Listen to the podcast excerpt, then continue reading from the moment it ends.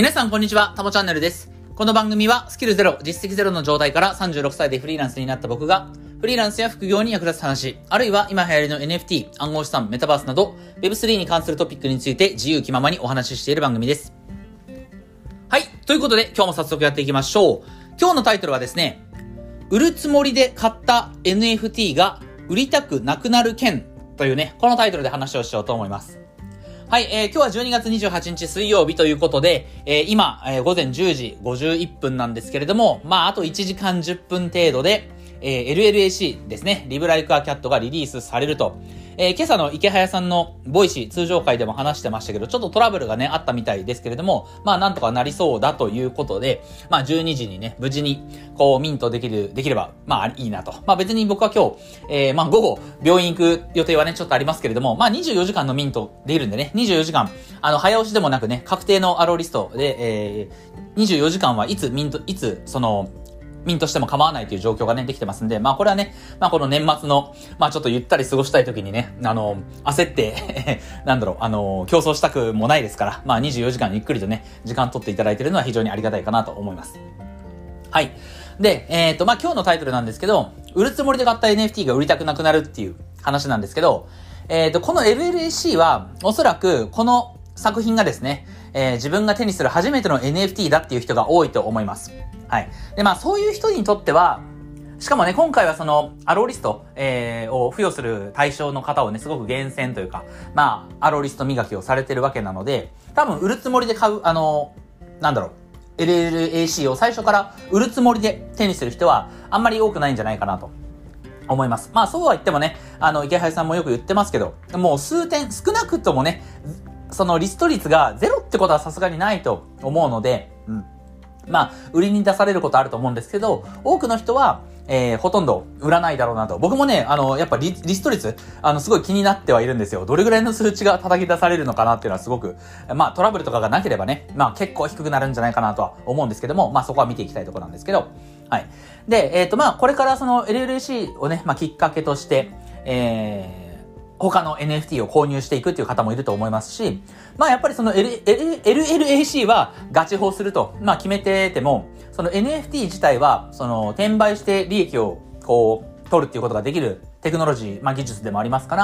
まあそこの部分をやまあ、楽しみたいって思う人もいるかもしれないし、まあ、シンプルにお金稼ぎたいって思う人もいるかもしれないし、まあ、とりあえずどんなもんか試してみようかなと思ってね、転売する人もいるかもしれないと。うん。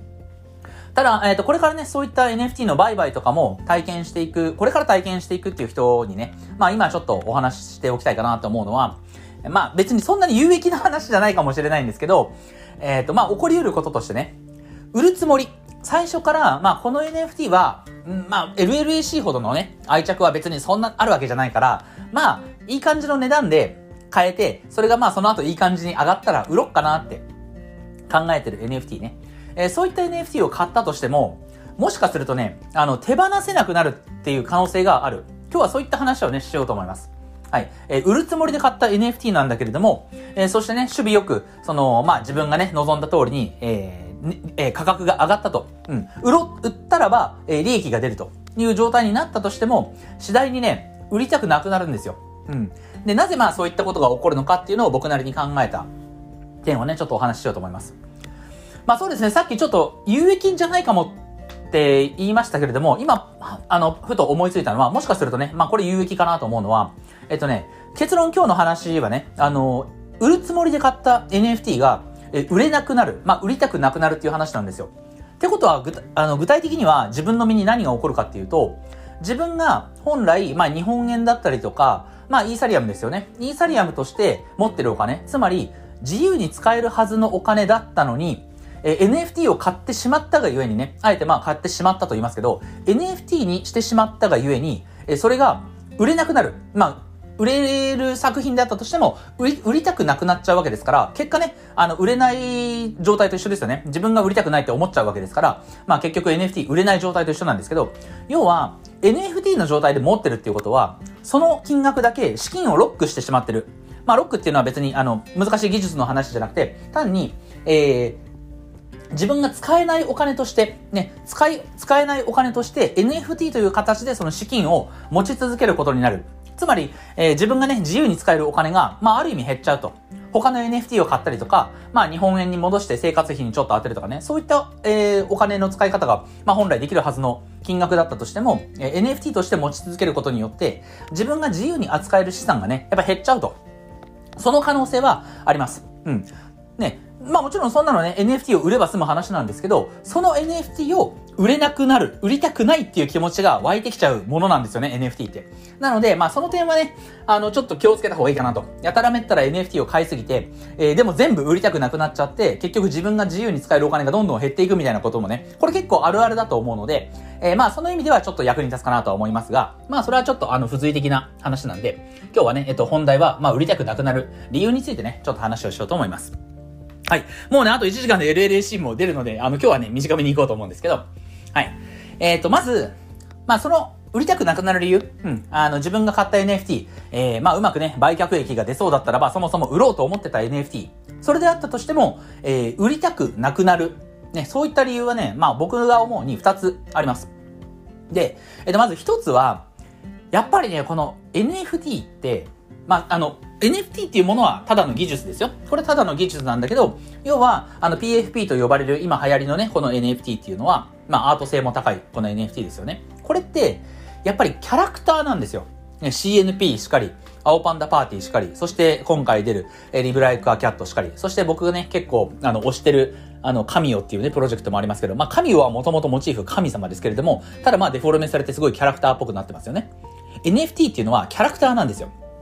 で、これはね、いや、僕本当に海外の人の感覚よくわからないんですけども、わかんないんだけど、少なくとも日本人っていうのは、キャラクターを作るのも得意だし、そしてね、僕らは楽しむのも得意なんですよ。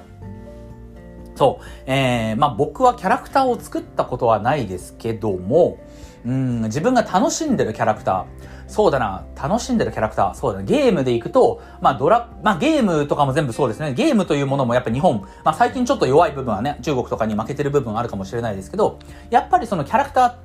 濃いじゃないですか、日本のキャラクターって。まあドラクエにせよ、ファイナルファンタジーにせよ。いやもう、僕、あの、なんだろう、ゲームの世界で一番好きなキャラクターはドラクエ8の、あの、ゼシカなんですけれども、まあ、ゼシカすごい好きですし、あと5のビアンカも好きですよね。あれも、ものすごい強烈な、やっぱり個性を持ったキャラクターだと思うんですよ。で、え、それはまあゲームに限らず、えっ、ー、と、僕はアニメとかだと、まあ最近そうだな。漫画では今、あの、好きで前ずっと読んでるのは週末のワルキューレですけど、週末のワルキューレっていう漫画もね、まあぜひ皆さん読んでもらったらいいかなと思うんですけど、まあ人類対、えー、神様のね、えー、タイマンバトルと。で、そこでは、え、歴史上の実在した人物、人間側として出場してるね、そのタイマンバトルに出場してる、えー、歴史上の人物だったり、えー、あるいは神が、神様サイド、神様の方では、えー、例えばインドの、えっと、破壊神シバとか、え、あとこれちょっとネタバレっぽいからやめとこうかな。あとはあの北欧のね、えー、た、あの、戦いの神トールとかね、えー、そういった神様がいっぱい出てくるわけですよ。で、そういった神様が、まあその、デフォルメは、週末のワルキューレはデフォルメはされてないけれども、こう、リアリ、リアリティのある絵でね、えー、えの、たの、面白く描かれてると。やっぱりそういったキャラクターを僕ら日本人っていうのはずっと幼い頃から慣れ親しんで、まあ僕ら世代だと、えー、ちっちゃい頃はドラゴンボールとか、まあスラムダンクとかアニメだとね、そういったものがありますし、まあもうちょっと遡れば、えー、まあ、そうだな。僕、あられちゃんって、鳥山明ですけど、あられちゃんはアニメ、テレビではあんまり見た気がないですけども、うん、まあ、あとドラえもんとかね、まあ、子供向けというところでも、アンパンマンとかね、いろいろありますよね。うん。そういったキャラクターを日本人っていうのはと楽しむのが得意だと。うん。つまり、これ楽しむことが得意っていうのはどういうことかっていうと、キャラクターみたいなものに愛着を自然と持ち得るっていうことなんですよね。キャラクターというものを、えー、好きになることができる。うん。その、NFT はさっき言ったように、その、まあ IP として、要は知的財産って言いますけど、まあ、IP として、そのビジネスを展開していくにあたっては、やっぱりキャラクタービジネスなんだけれども、うん、海外の人とかやっぱりそのフリッパーっていう人、えー、あの、安く NFT を仕入れて、あの、さっと高くなったら売り抜けるっていうね、そういった人たちは、多分本当に NFT をキャラクタービジネスの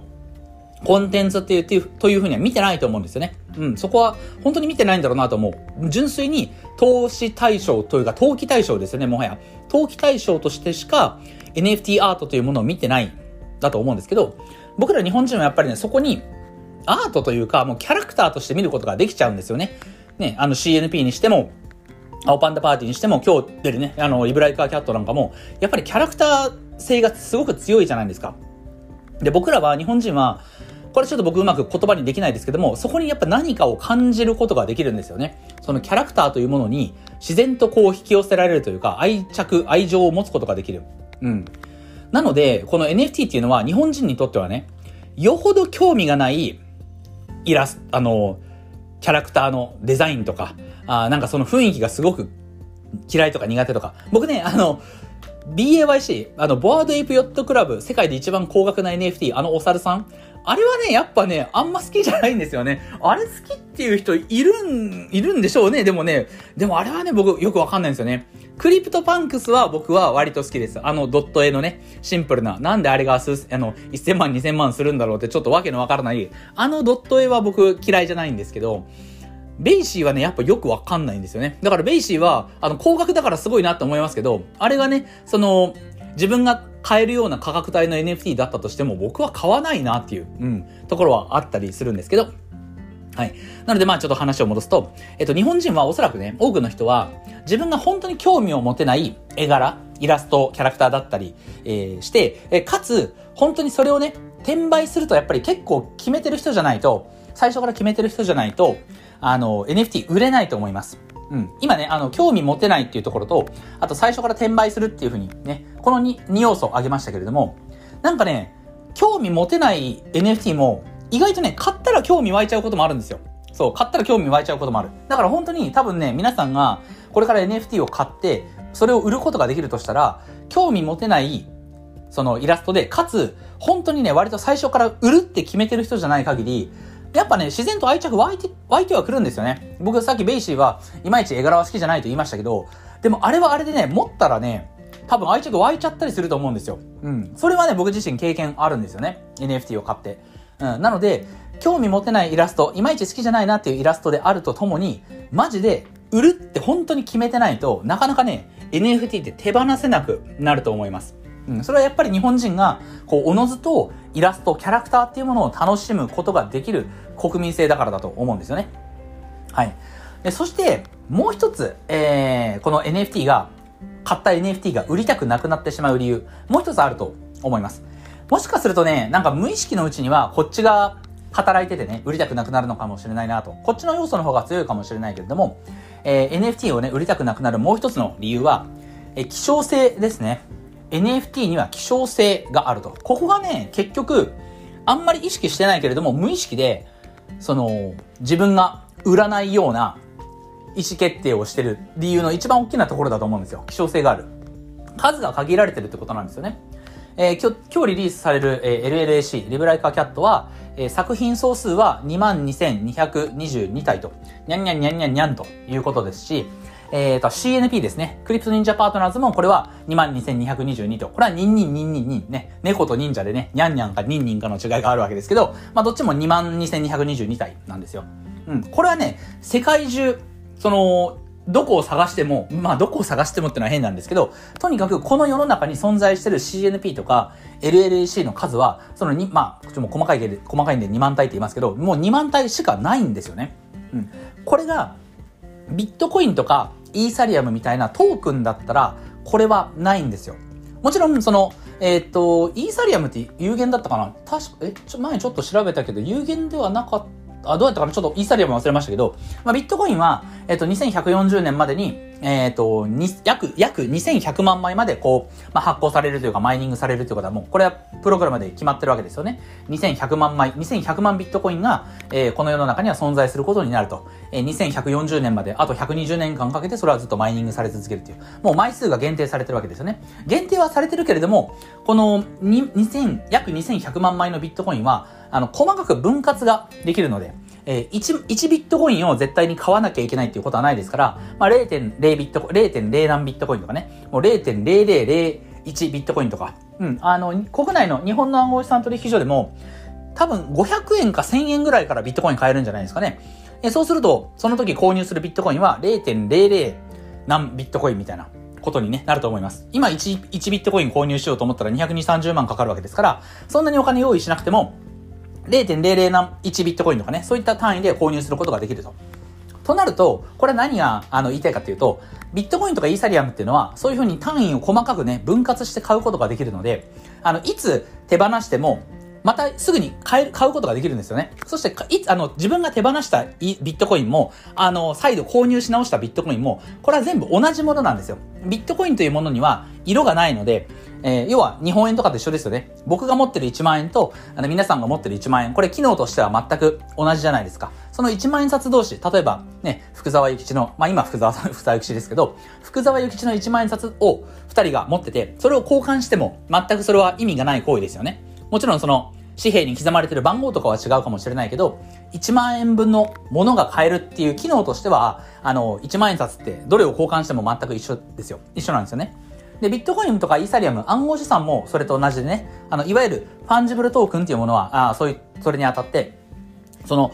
交換しても全く、あの、それは意味がないことというか、全く同じものだし、故に、えっ、ー、と、今日、例えばビットコインを手放して、えー、3日後にビットコインを、えー、買い戻すと。うん。えー、その時にもし同じ額のビットコインを買えば、それはまあ全く同じものっていうことになるんですよね。うん。ところが、NFT はそうじゃないんですよ。ノンファンジブルトークンって呼ばれるのは、まあここが、まあその、